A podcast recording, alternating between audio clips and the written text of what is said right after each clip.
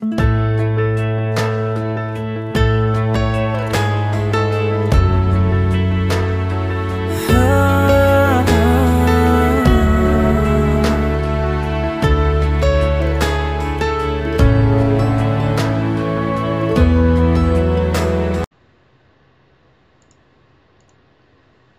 like to welcome you to our podcast created here at Glen Leven Presbyterian Day School in Nashville, Tennessee. My name is Debbie Ferguson. I'm the director here.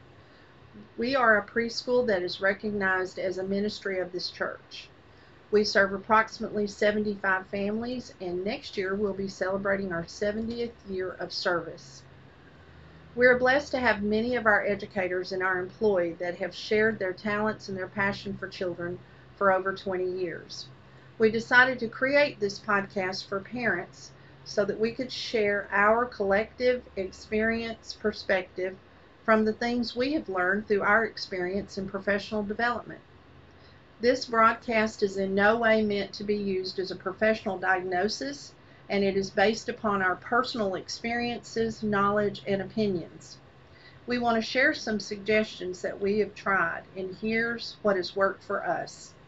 Each child is different, and this resource is only a tool to document how we've addressed these situations in the past. Sometimes it works, and sometimes it doesn't. Thank you so much for listening. Today I have with me uh, Beth Schubert, who is our assistant director, and Julie Murphy, who is our program advisor. Our topic today will be Reggio Emilia as a curriculum.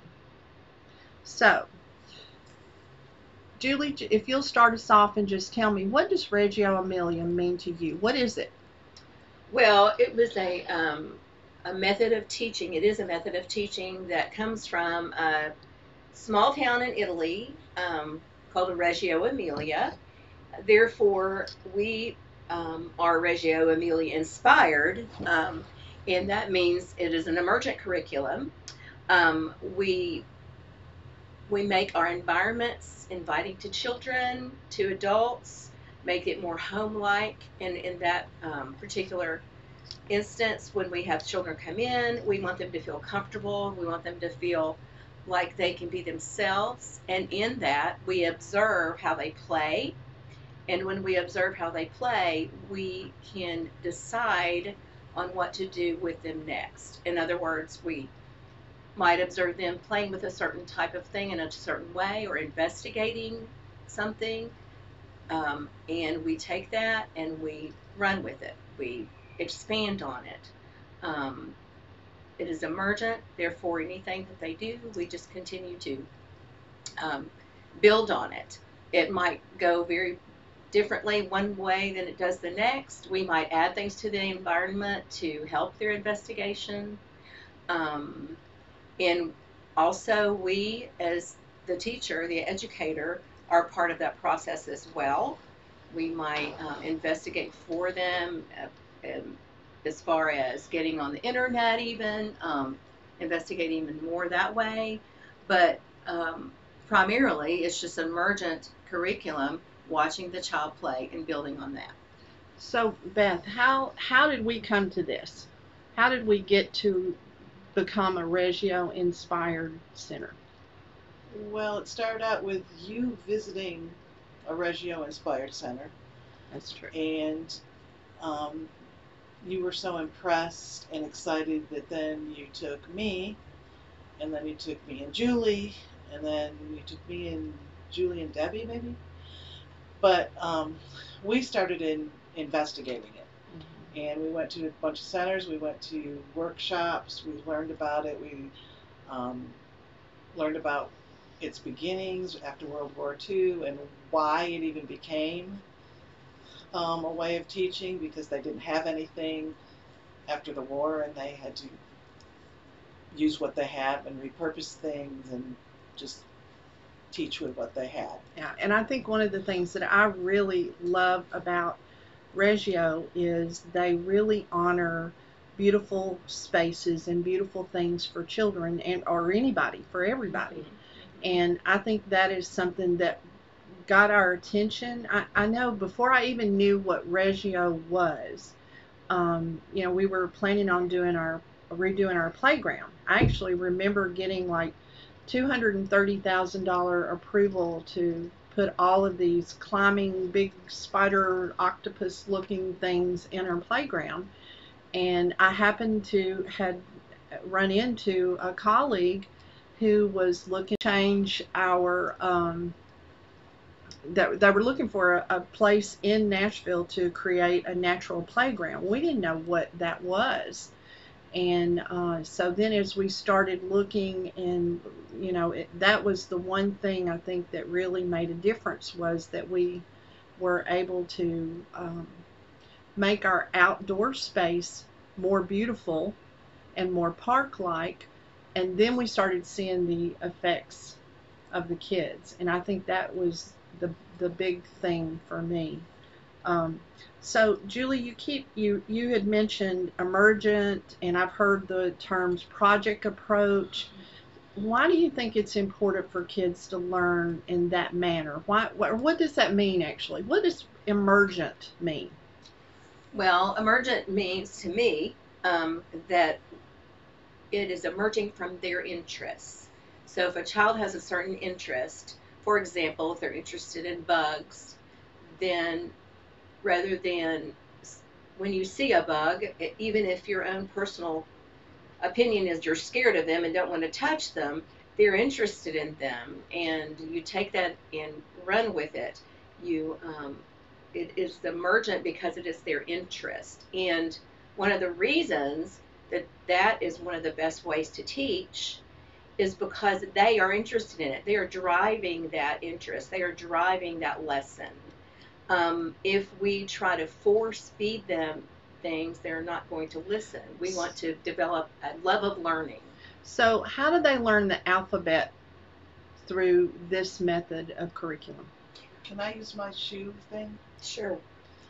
Okay, so a couple weeks ago I was in our pre K three room, and the teachers had just changed out the centers, and she had put um, I think cowboy boots and some sparkly shoes and something else in the dramatic play center. And the kids found them, they were looking at them, and I said, you can put those on. And they didn't realize they could put them on, and they were so excited, and they started trying them on and trying each other's shoes on. And the boys came over and they were trying them on, of course laughing and stuff, but they all, and they started talking about shoes, and they started talking about their shoes that they had at home. And I was thinking while I was staying there that this is a perfect example of um, like an organic observation, because they were so into the shoes, and I, in my head, the teacher and me started saying, oh my gosh, that would be so cool. They could do a whole thing about shoes. They could count shoes. They could talk about shoes color. They could um, talk about shoes from different countries in traditional dress. Oh, wow. They could, I mean, there's so many options to use for shoes. Well, I'm just hearing all of the social interaction. Right. That, you know, I mean, that's... Well, and piggybacking on that, and to answer your question about the alphabet, um, how do they learn the alphabet in this kind of curriculum? Well, you just employ it right in the middle of it. Just right. I mean, shoes. What does shoes start with? What do pink shoes start with? Mm-hmm. Okay, those shoes are called pumps. What does that start? I mean, you just, you use shoes instead of flashcards. Flash yes. Yeah.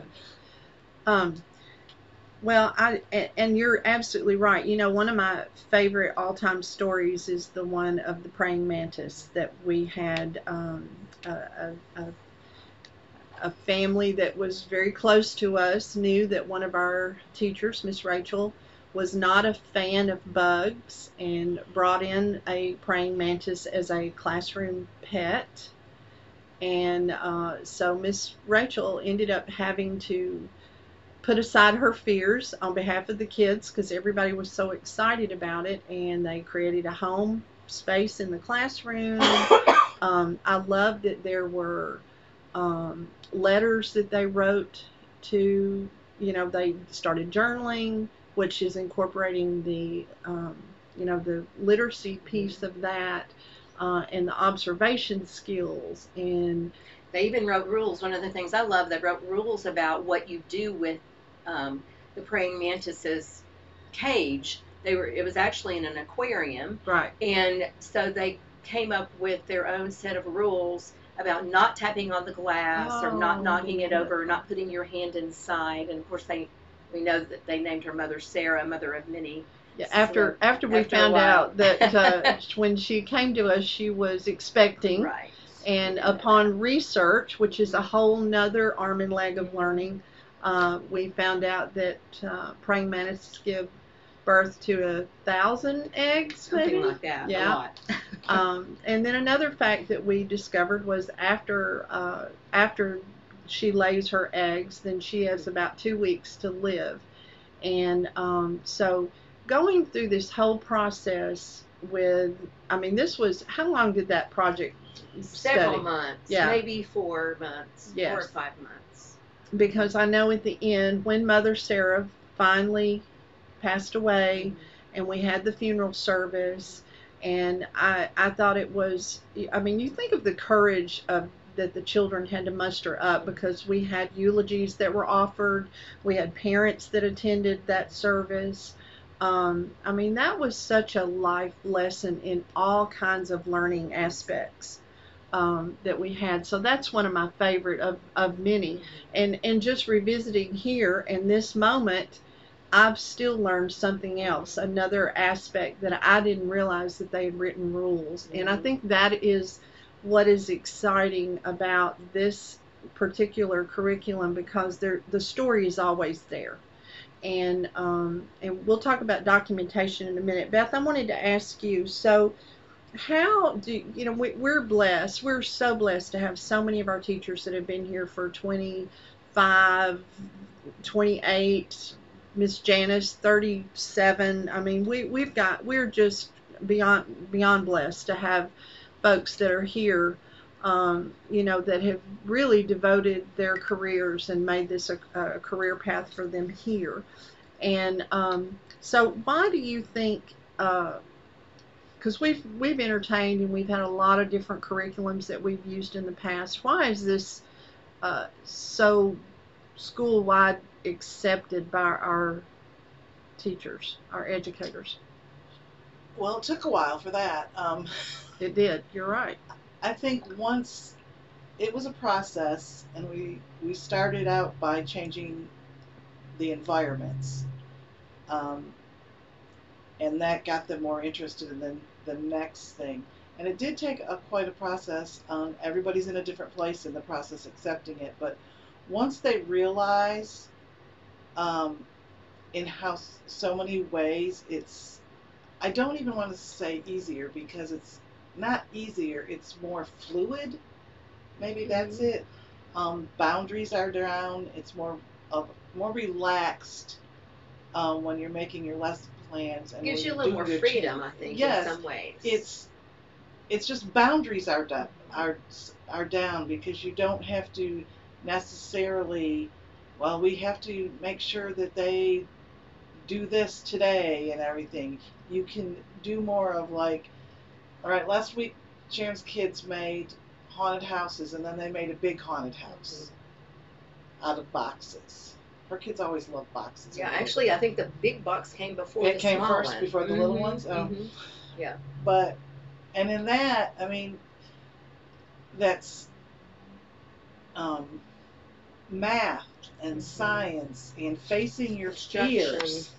I mean, it's e even emotionally, you know, if you draw a monster, you're less likely to be scared of monsters, because it takes, you have control over it then. And so I just think that once they realize, now it took them a while, but I think that's why. Right. And I think another reason too um, is is that once they realize that children get so little time to be children, and when you get in big school, I'll call it, um, you have to get down to brass tacks, and kindergarten is not playtime like it used to be, and we want to give them the gift of learning loving to learn, learning to love to learn.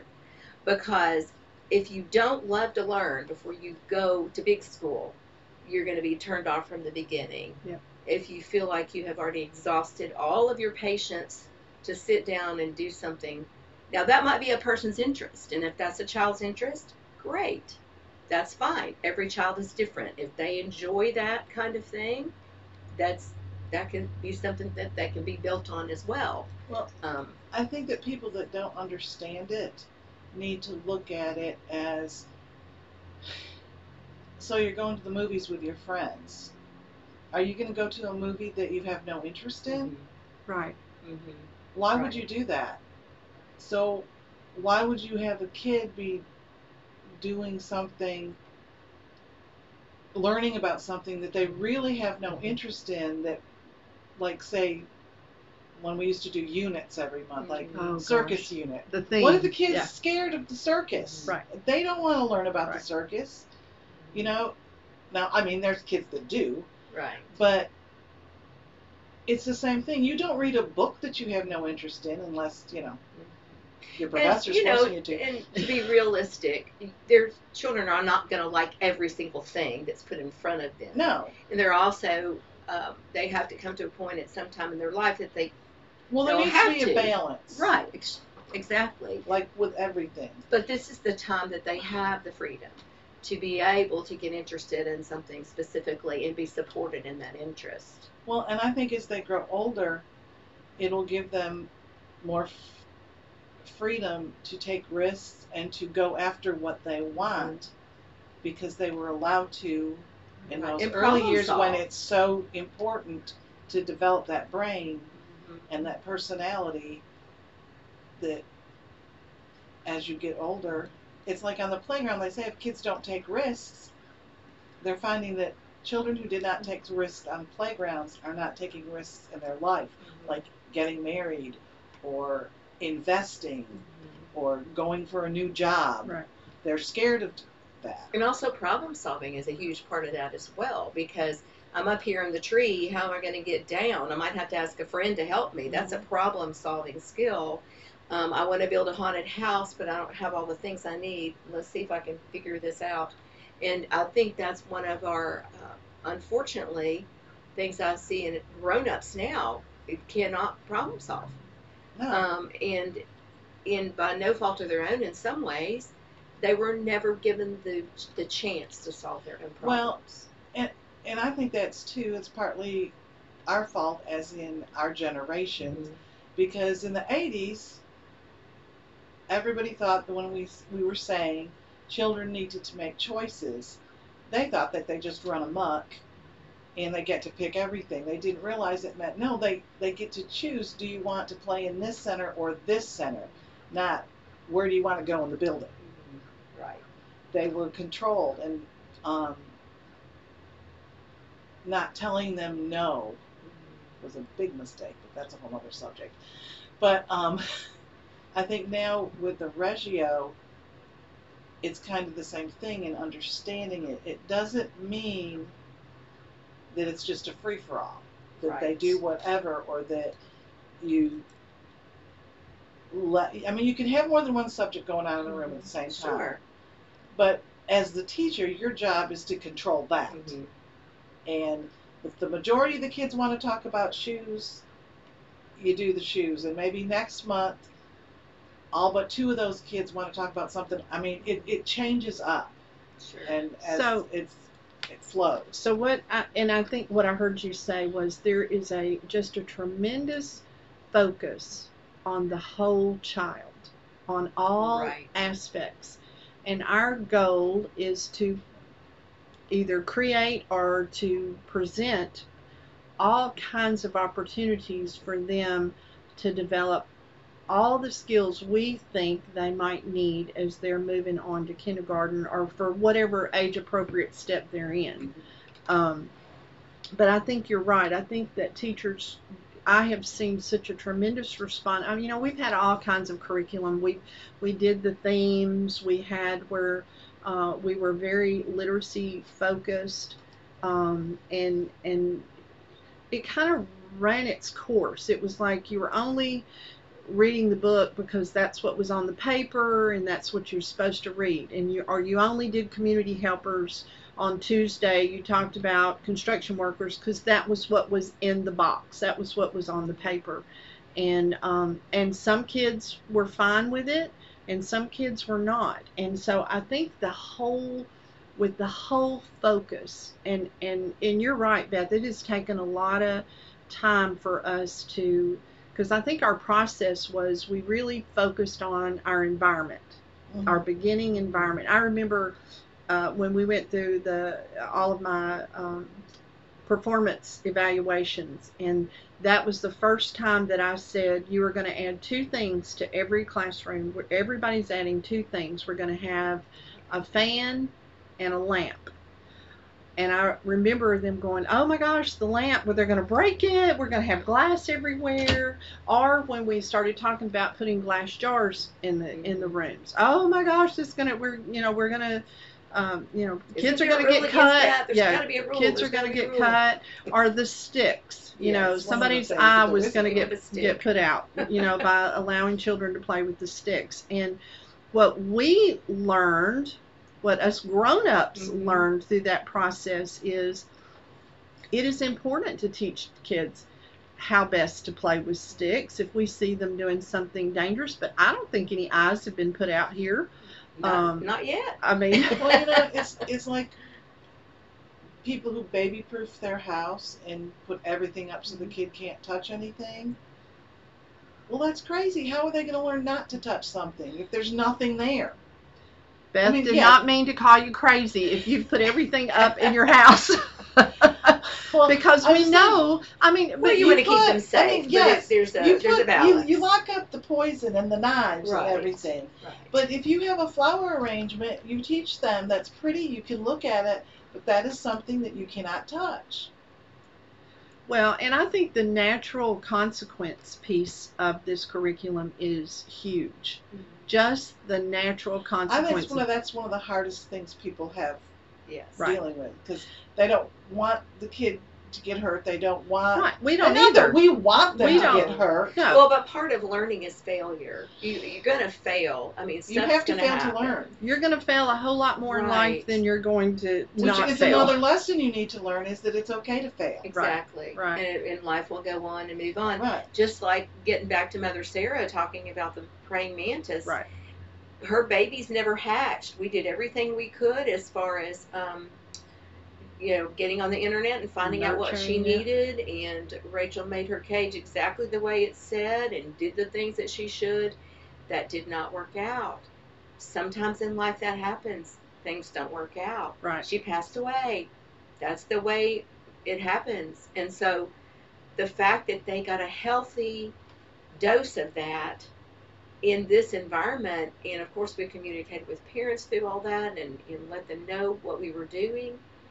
You know, that was a wonderful way to just very organically and naturally get into a discussion with children that you might not, you would not plan. Let's talk about bugs dying today. That was not yeah. something that you would plan right. on a calendar. Right. And then put in a little box. Well, we didn't plan on how many babies bugs have. That's right. You know, that was, right. I mean, no. so there were so many surprises. So many things that opened. I want to go back to natural consequences, because mm-hmm. one of my favorite stories, and I will not name the teacher, um, but forever we had had a rule here that children had to go down the slide always feet first. You had to go down the slide feet first. That was the only way you could go down the slide. And we were on it. We made sure there was not a, ever a child in our care that went down feet first. And I remember when we decided to remove all of the rules on the playground other than, you know, we don't we don't throw rocks. I don't remember exactly how we worded it, but the rocks stayed Stay on, on the ground. ground. Yes. And have fun. I think we had two or three rules. I think the wheeled items stay. Well, we learned that the hard way that. too. Mm-hmm. Thank you, Oliver, right. for getting on top of the the berm and ro right. riding down in the wagon with no one right. steering or stopping you. Um, but the this going back to the slide. Um, so I remember I was out there on the playground when this particular teacher, who had been very adamant about children going down feet first, and here we've seen a child heading down the slide head first. And I remember standing there going, and because she is fixing to take off, and I'm like, no, no, no, no, no, no, wait, wait, wait, wait, wait, wait, wait, wait. Let's see, let's see what happens. And so the child goes down. We had pea gravel down in the bottom, you know, so that when they did slide down through the bottom, it wasn't a, you know, concrete piece of concrete down there. Um, but the child just had a face full of gravel, and I remember when he he got up. And he shook and brushed his face off, and he went running by me and this teacher, and he go, he looks up at us and said, huh, not ever going to do that again. And so all of a sudden it was like things I had been trying to tell this child a million times a day. You let him do it one time, and he learns, well, I'm not doing that again. That's all it needed. That's all it took was that one. That's what Jeff Foxworthy said. At that T V, on that T V tray, and they're scared to tip over. And it does. So he'll learn. So I want to talk about um, too about how we, how do you think this particular curriculum teaches respect?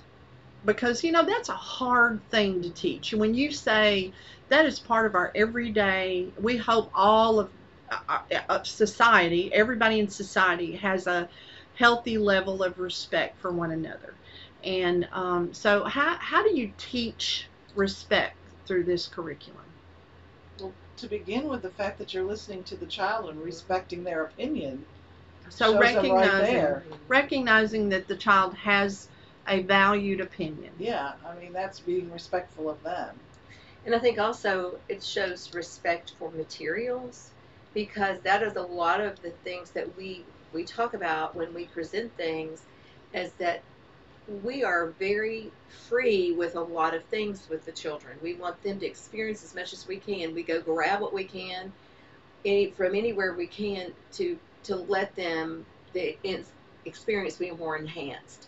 However, we also want to say, you know, we need to respect our materials. Someone else might want to use this next if it's something that's not disposable. And if we respect our materials and put them back where they went when we're done, then someone else can enjoy it. And I think it, because they have an investment in whatever it is. They have maybe gathered a few things together and done that, and then, then they have respect for those materials because they put them back where they go. Um, or they have built something out of them. If it's a project where they're they're building a, a tower or a haunted house or whatever it is, then they can respect what those materials made. And we don't just wad them up and throw them in the trash can or um, it, that kind of thing, because it, unless that's their choice. If they're done and that's their choice, okay, that's fine. But I believe that as we honor what they have built and investigated and learned from their investigations, then we can have more respect for them, and then they respect us for letting them do that. Well, and I think there it brings also, because we do reuse, repurpose oh, sure. a lot, and mm-hmm. so that right there is teaching respect for yes. our planet, and mm-hmm. you know that things have purpose. Right. You know, different things might have, and it and it causes us to really use our creativity and imagination mm-hmm. and all of those those pieces. So you talked a, a little bit about the when a child creates something, how how. I want to I want to move into, like, how do we capture, how, if I'm a parent and I'm enrolled here, how do I know what's going on in the classroom? How do I, what is there, I know we do have a documentation piece, or is it the way that items are displayed? How do I know? If I'm just somebody who's not familiar with Reggio Emilia, how can I see, how can I spot, wow, look at the learning that went on today? Well, all of the above. Um, different teachers have different ways of, of getting the story out. Um, that's pretty much what we call it. We want to tell the story. And yes, it, it would be great if everyone had a little eye that they could see into every uh, experience that the children are, are doing. But what we do here at Glen Leven is that we do ask the teachers to put on their, their blackboard outside their room the, the things that are going to be going on during the week. Um, they may have a day attached to them and they may not, because it's fluid, as Miz Beth was saying before. Um, it might change as the weeks go on. There are a few things that are rocks in our schedule, like our chapel day and that kind of thing. But other than that, we're very fluid with what goes on. Um, so also in their lesson planning book right outside their door, um, they have information there about their weekly schedule, and again, that is flexible as well. And um, so they you can look at that to kind of get an idea of what's coming up, or maybe what's being investigated or presented to the children. And then also there are pages there, um, they call observation of provocation pages, which is, provocation is a big word just to say, um, you know, things, items that are presented to the children to provoke their interest. Mm-hmm. um, and there would be summaries and stories based on that, on the observations of the teacher. But one of the greatest ways is is pictures. Um, we have technology now that offers us to be able to take photos during the day. We, we have the Facebook page that is a private page that we don't share um, all the pictures of the children uh, on our personal pages. We, of course, we get permission from the parents with that as well um, on our, our Facebook page. But And also, um, not just that, but you'll see in a lot of classrooms, most classrooms, um, if not all, pictures on the wall. Uh, you might see pictures of a particular um, activity that occurred or a project that was going on. Um, and they would have comments and quotes and things like that beside that, so people can see what went on. Um, and again, you may not ever see a piece of paper that comes home that the child has created of what they did that day, or a, a perfectly little perfect little craft item. You might some, but it's going to be their work. Um, and so a lot of the learning that goes on is not going to be tangible at the end of the day, but it's going to be in their head and their brain. So it's more process than yes. outcome. Yes. It's the process of... of rather than product. Than the product. Because right. I know, and, and Beth, you're really good at understanding this, um, that there is a difference between a, a provocation or learning experience versus a craft. Yeah, yes. Teacher-led. Or, y yes. Teacher-directed. So do you want to talk about the teacher-led or the craft project versus, and why do we do that? Why do we do both? Why do we have... Uh, craft projects in addition to our learning experiences? What, what's um, well, I think part of the reason we have craft projects just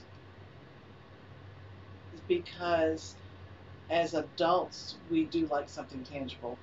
Well, that's I mean, true. Parents and even the teachers. Well, if it's teacher-led, that they're if that's a rule-following skill yes. that they also need yes. to learn. I mean, that's another reason um, to to follow the rules, to do it in a certain order, or to find out if the child knows where eyeballs go, where where the, your nose is. So following um, directions. Fo following directions and learning what the child knows already are some reasons. Um, and you know they're cute, but um, yeah, you need something to hang on the refrigerator. You know, after all. Right. But when we let them explore by themselves, I don't know. My favorite part of that is watching them. Mm-hmm. oh, it's yeah. not even what they get done with, right. yeah. but it's watching them when they first get paint on their hand and they look at you because they think that they're going to get called out, mm-hmm. and you just smile at them, and so then they get more paint on their hand. The next thing you know, they've painted their hand, and then they're putting it on the paper, mm-hmm. and they turn around at you and grin. That's worth it. Mm-hmm. Yeah, I mean. They're learning so much. I mean, it's sensory and what's happening. Mm, just keep going. I'll edit that um, out. It's it's sensory. It's fine motor. I mean, it's just it's colors. It's I so, just can't even think of it. So, do you think like even two month olds benefit from this curriculum? Yes. Absolutely. So can you can you think of something that's happened here that re really saying mm-hmm. yes, mm-hmm. yes? I'm, I'm anticipating your question. Go right ahead. Finish your question. No, I would just in, I was thinking young. you can you explain, because to me I learn best through hearing the stories, mm-hmm. and there's we have so many. I mean, we have just so many experiences since we have stopped and started looking at what kids are teaching us and figuring out where do we go next. But go ahead, talk about how little the littlest. Well, the littlest of our our uh, group here, of course, we take them at six weeks old. But if you see a child, a baby, sitting or just having tummy time on top of a mirror, and they see themselves, that is amazing to me to see what how they react to just seeing themselves. Um, in the nursery, we have a mirror above the changing table. Some of them are even too young to see that far up yet, but whenever they do, when they discover themselves in that mirror, it is amazing to see their little faces. Mm-hmm. And one of the other things in the nursery I have really enjoyed is is watching the educators watch the children. And they go, oh, do you see that? Did you see them? Did you see what they did? They love to put things in things. And one year, it might have been last year, because that little group that was in there, um, and they're still doing it actually this year with the purses. They were had them all on their wrists, and that same little group of children that's now moved up, they're all into babies and putting things in things. And a very simple act like that can be just sort of brushed over and not even thought of as being anything. But when you take it apart and think about what's being learned just in that one little action, mm-hmm. and what skill is being learned, um, balance even, upholding all those things, all the skills, right? Right. And, it will fit. And we, right. yeah, spatial awareness, science, and, and transporting, and, yes, and can't, compassion, because they all want those babies wrapped, right. and they, oh, and yeah. they're loving on them, and they it's got just, their purses packed full of stuff. I think one of my favorite stories in the nursery is when Oliver, um, mm-hmm. who was born without sight, and I remember when he was just starting to figure out how to crawl. Do you remember he used to always gravitate to one area that seemed to yes. be underfoot yes. for everybody? We were like, why do you keep coming mm-hmm. over to this one spot? And you're right here, you know, we're always worried about stepping on him. And then somebody figured out after watching him enough that, and we know now that he is, you know, in in first grade, I guess, that yeah. Oliver's in first grade, that he did have the ability to see light, mm-hmm. and he would get himself over to any ray of sunshine on the floor. Mm-hmm. And we didn't figure that out right away. We just kept thinking he's trying to get up underfoot, and um, you know, I just think about how we ha responded after we figured out, and we couldn't figure it out until we stopped and watched him enough to get to that place. And we bought everything we could that had light. Oh yeah, every toy, yeah, every, everything, everything. And, and honestly, all the kids benefited from yes, that. I mean, did. we we learned so much from. The first that. thing I noticed with him was Janice had on a pair of black socks that had a sunshine that was bright yellow on the ankle, and every time she sat on the floor, he would go for her ankle and hit it. Mm-hmm. And wow. I was like, why is he doing that?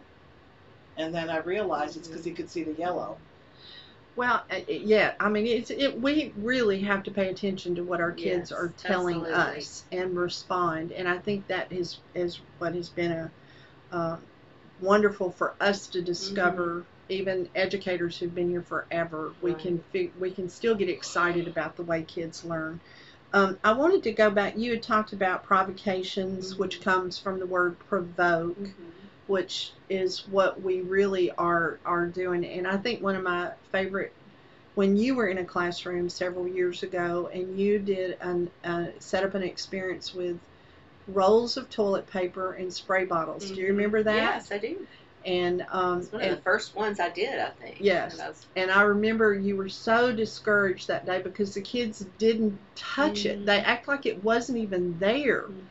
And um, and so, but you didn't give up because you felt like there was still some, uh, that was a medium that we could use. And I remember, what was it the next day or the, a couple of days later, you unrolled days. the toilet mm-hmm. paper off of the rolls. And and when they started up. spraying it with the water, they were able to mish it and mm-hmm. make something. But we, we, I don't know if you remember the conversation that we had around that was going, do you think maybe they've got in trouble because they've unrolled the toilet yes. paper at home, and that's why it that's was well, like it taboo? Was, it's one of those taboo items in that, well, you know, it, when you're at home, you don't want to sit there. You want them to pull it all right. out. You know, right. get two squares. That's all you get. Right. And that's when we have to change our framing of our mind, too. It's like, this, I am inviting you to, this is your opportunity to play with toilet mm-hmm. paper. You might not ever get to do this again, but you get to do it now. Of course you can. But well, it teaches them limits, too, yes. because then you talk to them about the fact, we're doing this here mm-hmm. now for a special thing, but don't do that at home without permission. Right. Right. Because well, we'll all be in trouble. Well, and the thing is, too, I think one of the hardest things to get past when you are presenting those types of learning experiences is that you have to get out of your own comfort zone. If you're a person that doesn't like mess or disorder, you have to be able to allow them to discover. Now, you still want to respect the space. You want to respect um, the, you know, because you're going to have to clean it up. You know, you're going to have to help assist in that, um, you but, being the child. But don't you think finding the value in the learning is, it makes all that worth Absolutely, it? Absolutely. When you does. really see the value in what they're learning through that process, right? It really does make. I, I remember my going back to the very first beginning. New, you know, I'm, I'm a director. I'm constantly looking for resources, and I had uh, colleagues.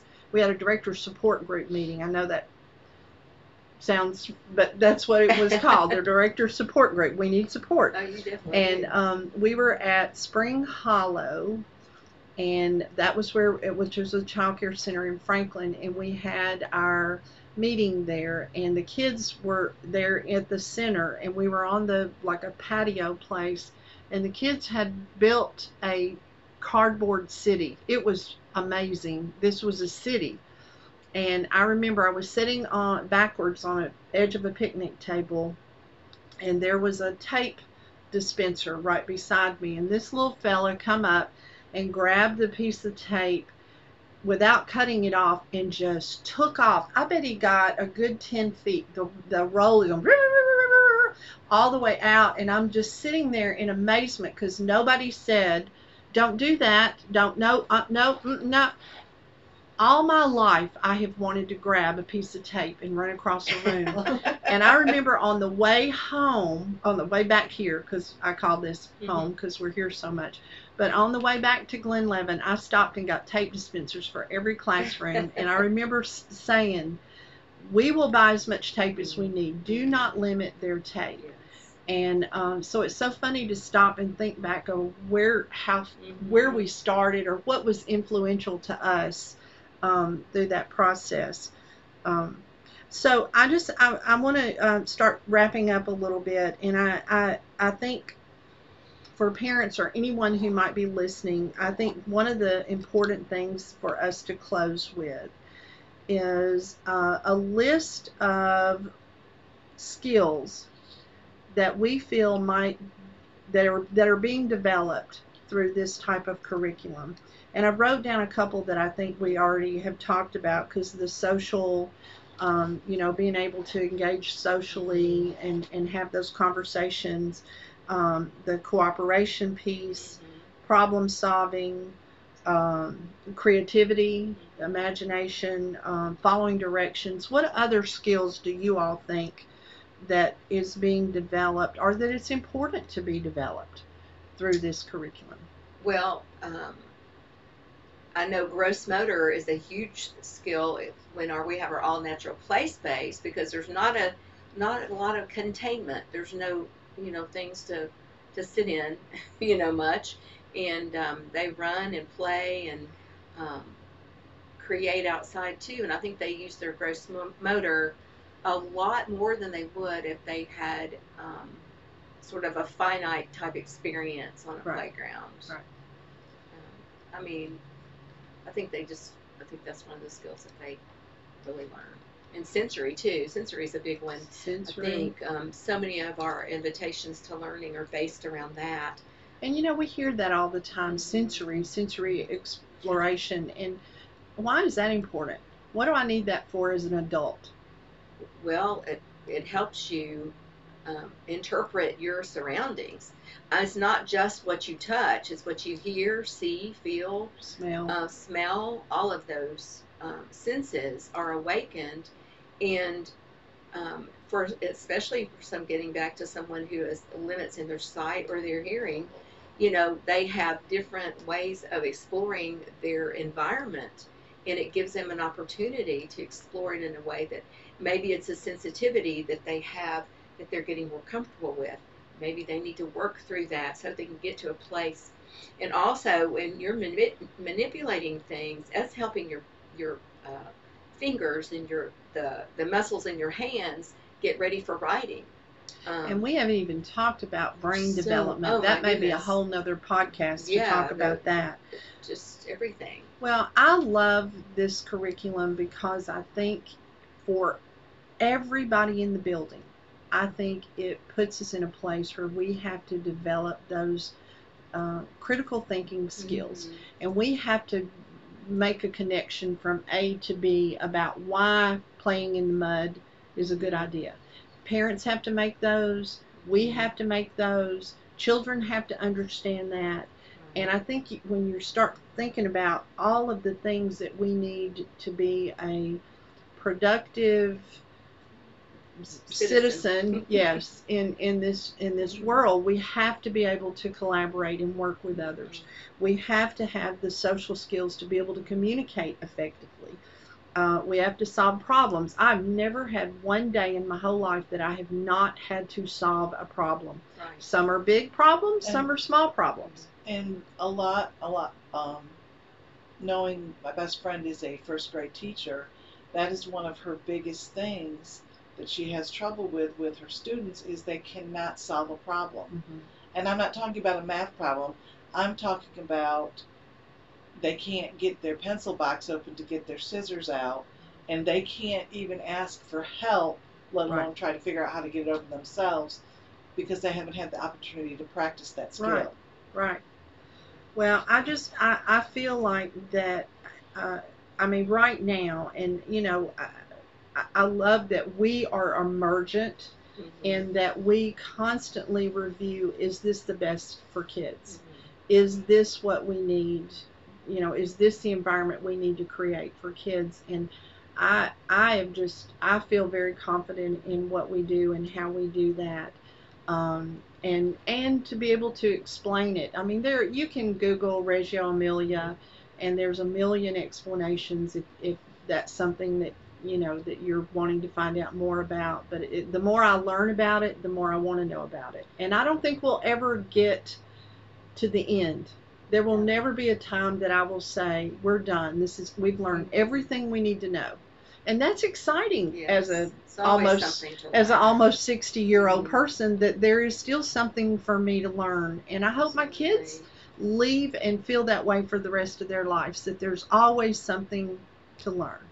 And we want them to leave Glen Leven excited to learn more. Yes. We don't want, want to stop here. We want them to continue and continue on to whatever wonderful thing they're going to do, and and find how to find it. Speaking, yeah, speaking of that, I'll backtrack just a little and say that I think with the Reggio curriculum, it's easier to find out those kids who need special help in certain areas. That's a great point. Or what it, it's easier to work with them. To identify those. Because, mm-hmm. you know, you know that they're not interested in a certain thing, to say that they can't stand loud noises. Mm-hmm. Well, then you can do something else with them, and you're not moving away from the curriculum. It's right. just another aspect of the curriculum. And another way to learn, and, and yes. give them an opportunity to learn in a different way. It gives you the freedom to do that. Yes, I agree. Well, I want to thank you all for taking time today and uh, having the opportunity to sit down, and we hope that this is going to serve as a resource. We hope you've learned a little bit more about Reggio. I've learned more just sitting here talking uh, talking about it. So thank you all for joining us, and we tune in for our next podcast, and uh, this is something exciting for us that we're starting, and thank you for listening to episode number one.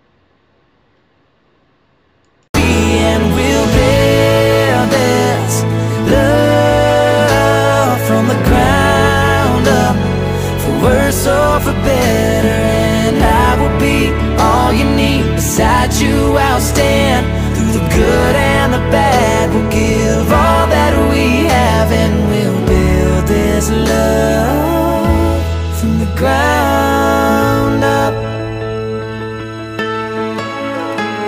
This life will go by in the blink of an eye, but I wouldn't wanna spend it without you by my side.